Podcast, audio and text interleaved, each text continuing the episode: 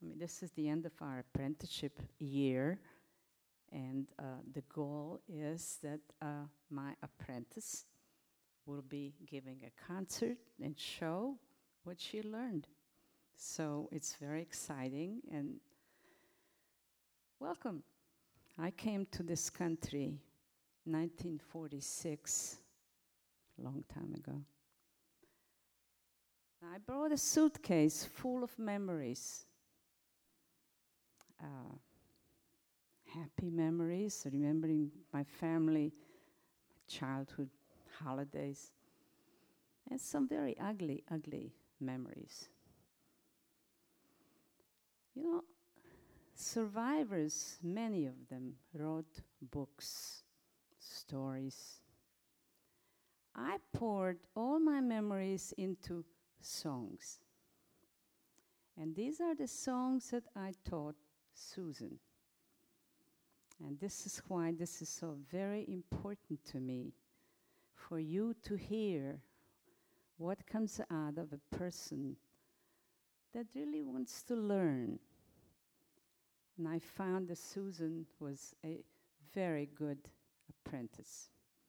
Not that she only, oh, I always used to tell her, it's not only the beautiful voice, it is what you do with that voice.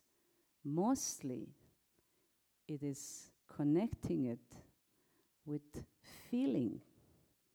My nona used to say, se não podes meter la alma, no cantes. If you cannot put soul in your songs. Don't even bother singing. And this is something Susan did learn that she can put the feeling and also understand every word she can put into that song and express the story that that song wants to tell you. Uh, I'm anxious for her to start singing, but she actually asked me to do at least something to, to start. And I thought maybe I would sing one of the latest songs that I have written, uh, a little more rhythmical, a little more of today's ear.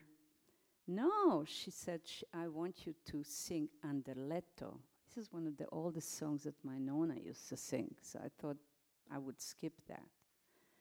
But this is her desire, and this is her evening, this is her concert. So I'm going to tell you a story about Anderleto.